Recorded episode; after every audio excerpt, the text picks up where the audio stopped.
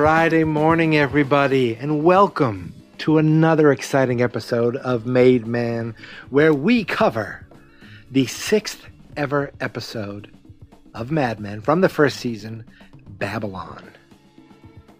A lot happened in this episode. Maybe not a lot.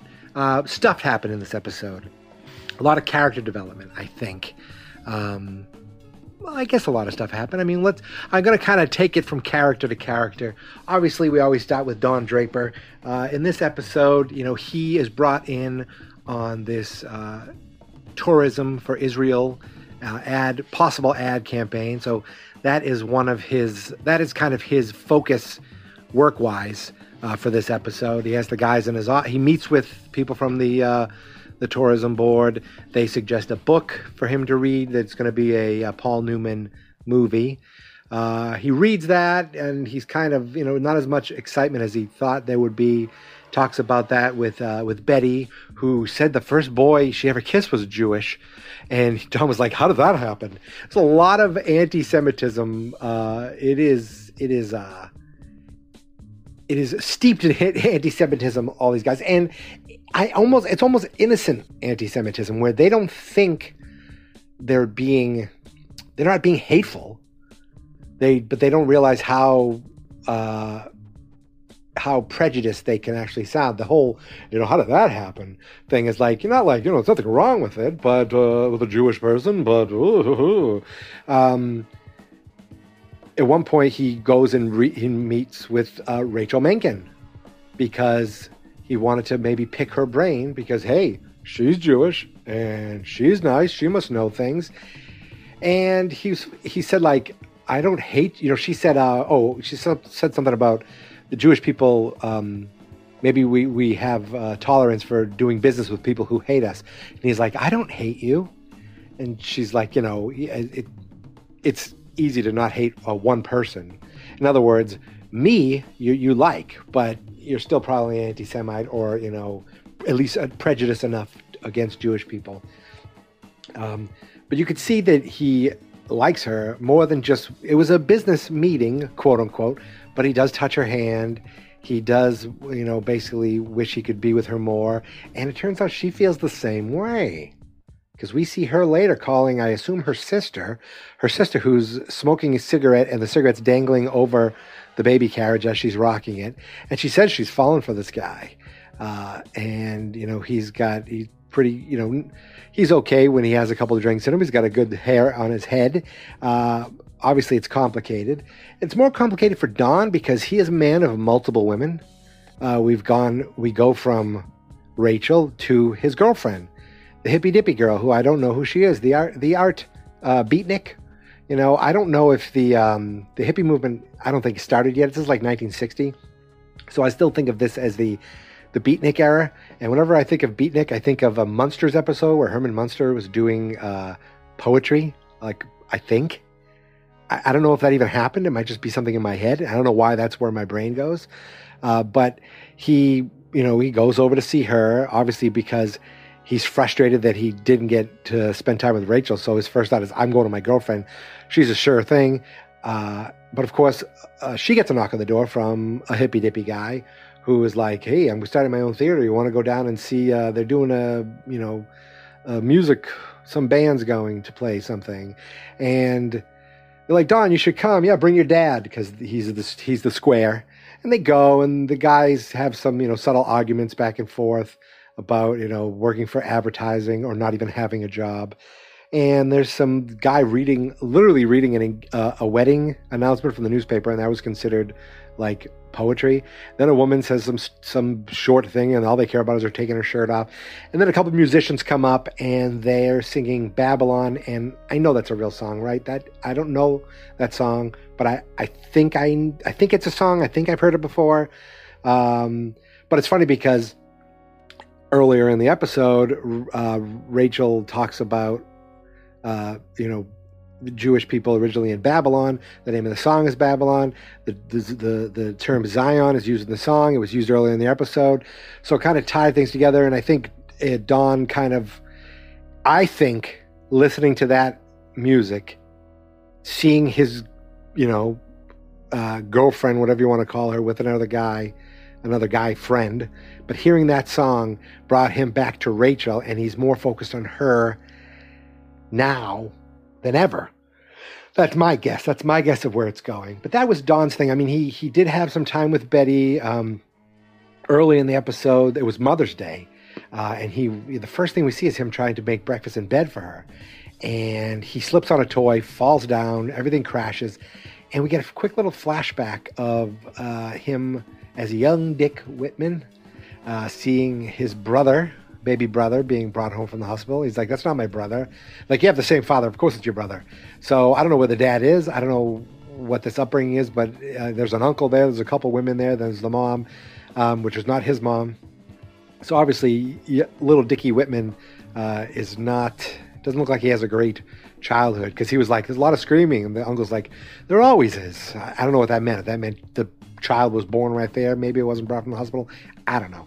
Uh, but that was just quickly dispelled. That you know they got Don, the, the family. You know he was fine. They all went out for the day. When they came home, him and Betty, um, I believe they got it on, but not before she said, you know, I want you. All I think about is you. I've been thinking about this all day. I try. She talks about the different things she does, but she can't focus on it because all she thinks about is him and him coming home. And it it was like borderline sweet, borderline sad. Sweet, obviously, she thinks about her husband, but sad that that seems to be her existence, waiting for her husband to come home, where he's off working and philandering. He's a philanderer who philanders. Uh, and he's not the only one in that office who's a philanderer who philanders. Obviously, Roger Sterling, the man, uh, Don's boss himself, is a philanderer, and he is getting it on with Joan, the redhead secretary. Uh, and obviously it's been going on for a year. Early on in the episode, we see uh, Roger's family, his wife, who is his real life wife, and his daughter are visiting. They want to get a haircut for the daughter. The daughter is sarcastic. He's like, um, and Joan comes over and is like, "Oh, I know a great place we can get you hair. Like, come on, let's go make an appointment." Uh, cut to later, Roger is sitting in up in bed, and he's saying, "I don't know where we lost her. She used to love coming to my office. Now she doesn't want to." work. She's had two boyfriends. One joined the army. The other one committed suicide. she uh, she doesn't want to go to college. I don't know what's going on. And I expect the wife to come out and say something, but no, it's Joan, and they're in a hotel room, and she's putting a dress back on. And he's like, "This has been the greatest year of my life." So they've been uh, getting it on for a year now, stepping on his wife, how miserable he was, uh, and now he gets to uh, be with her all the time. And he wishes that he could have her own he could get her her own apartment. Um, and she's like, "You like the sneaking around? That's part of the that you like." He's like, "No, I want you in an apartment with no walls, no doors, and you wait there all week for me." I mean, literally, it's almost in a weird way what uh, what Betty was saying, where I, I, I wait for you. That's what I do. You know, she doesn't. She's not walled up, but she's at home waiting for him, and that's what Roger wants with his girlfriend. And he's like, "I'll get you a, a little bird just so you can have some company." And later on in the episode, they meet up in the hotel, and there he has the little bird for her so she's not alone. Uh, I think he thought he was doing a nice thing. She's like, Oh, you didn't. But I mean, come on. Really, that bird is sitting in that cage the same way he wants Joan. I hope her name's Joan because I've been saying it the whole time. He wants Joan in that cage. That he that bird is a symbolism for Joan. Sit there and wait for me, and you can't do anything, and no one else can touch you, and you got nothing else because she's like, I like to have parties and like with men. She's like, oh, we have friends, me and this other woman. Roger wants her all for herself. So it's interesting to see uh, where that goes over the years. I have no idea. You know, I assume they're both in the show the entire run, so who knows what could happen. But uh, there was at the last scene of the episode, Joan leaves walking out of the hotel with the bird. And I thought she was just going to leave the bird and walk off. But she is waiting for a cab. And then Roger comes out with his hat low. He walks over to another part of the road waiting for the cab. And they don't even. Uh, they don't even reference each other. They don't even make note of each other because this is the this is the secret, you know, little sneaking around that they do. They don't do anything except uh, hang up, hang out in the hotel, and get busy. trying to think what else really happened in this episode. The guys met in Don's office and uh, were talking about Israel, and they were a little, you know, they had their subtle anti-Semitism about about oh the Jewish these women in Israel look so nice, so much better than the than the Jewish people around here. Uh, so that was pretty uh, anti-Semitic. There wasn't a lot with Pete or uh, I want to say Ken. I don't know. The guys didn't do a lot of other. Um, the guys who work for Don, they weren't featured in this episode that much. But we did get a new character uh, uh, who's the head of research. I don't remember his name, but it's friggin' Joel Murray. I was like so excited to see that he's on this show, and apparently he's on the show a lot. Uh, and if you don't know who Joel Murray is, you might know his big brother Bill Murray or his other big brother Brian Doyle Murray, but you do know who Bill Murray is. Joel Murray is an actor. Uh, I believe for years he was on Dharma and Greg, but that's not what I know him from. He was in a little movie called Moving Violations. I loved it. It wasn't that good, but that's not what I know him from.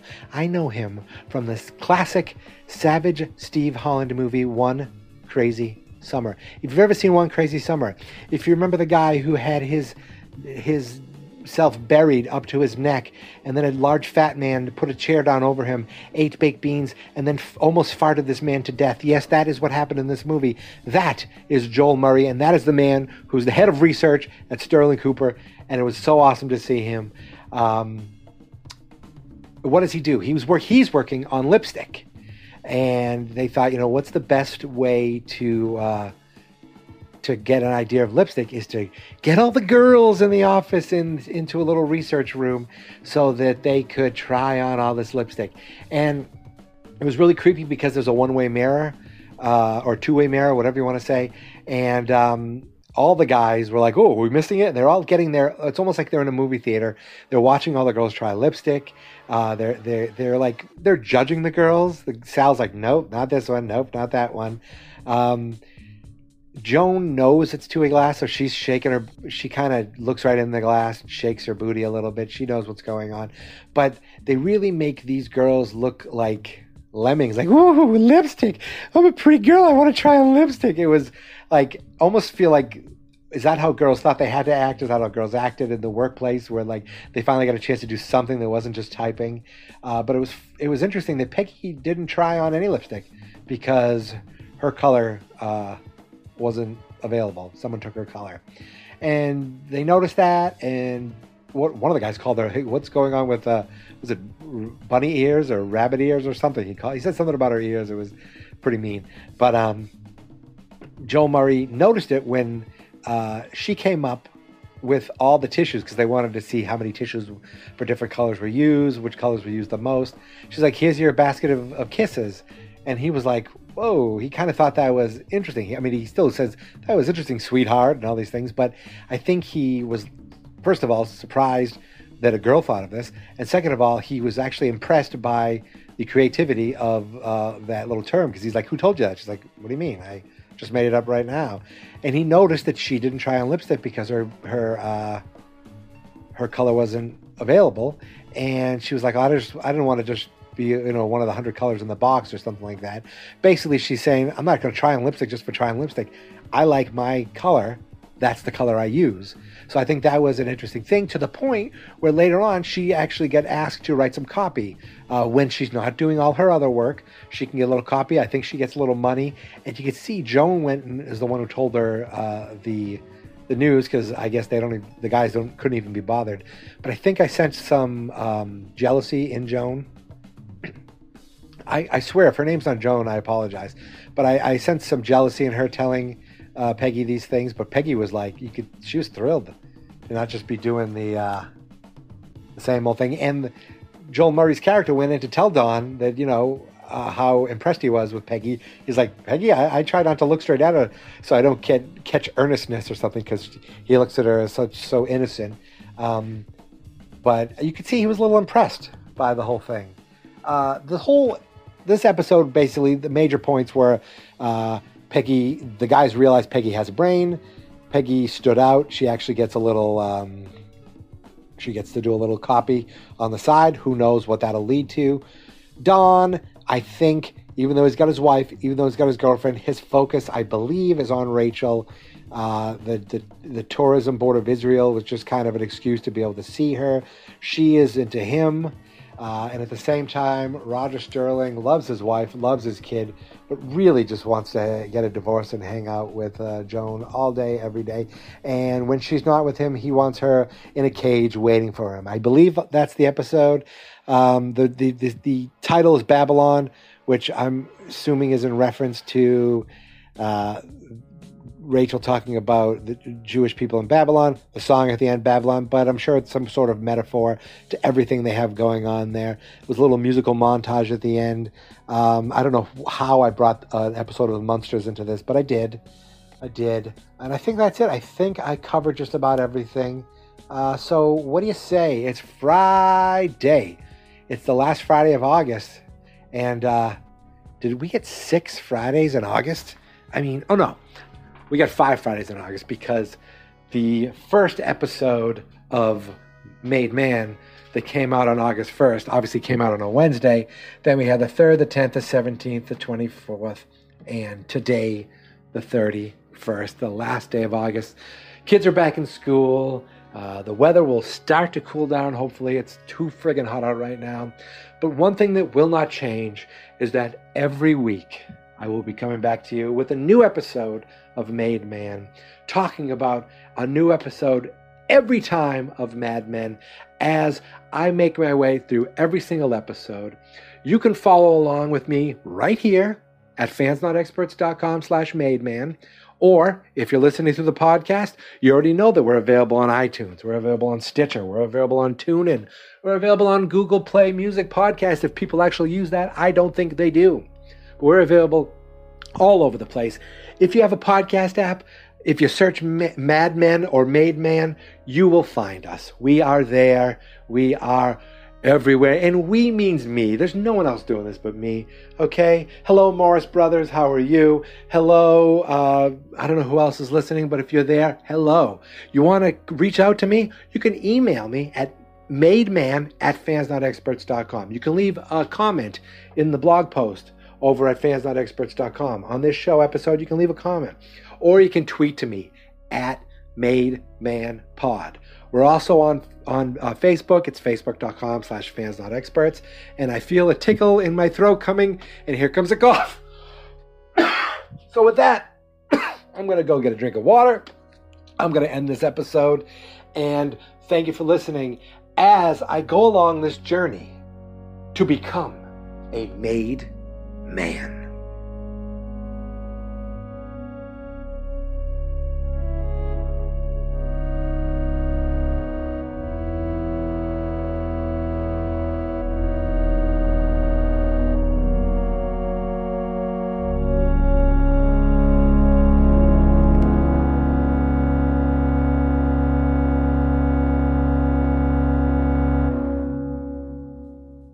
Fans not experts.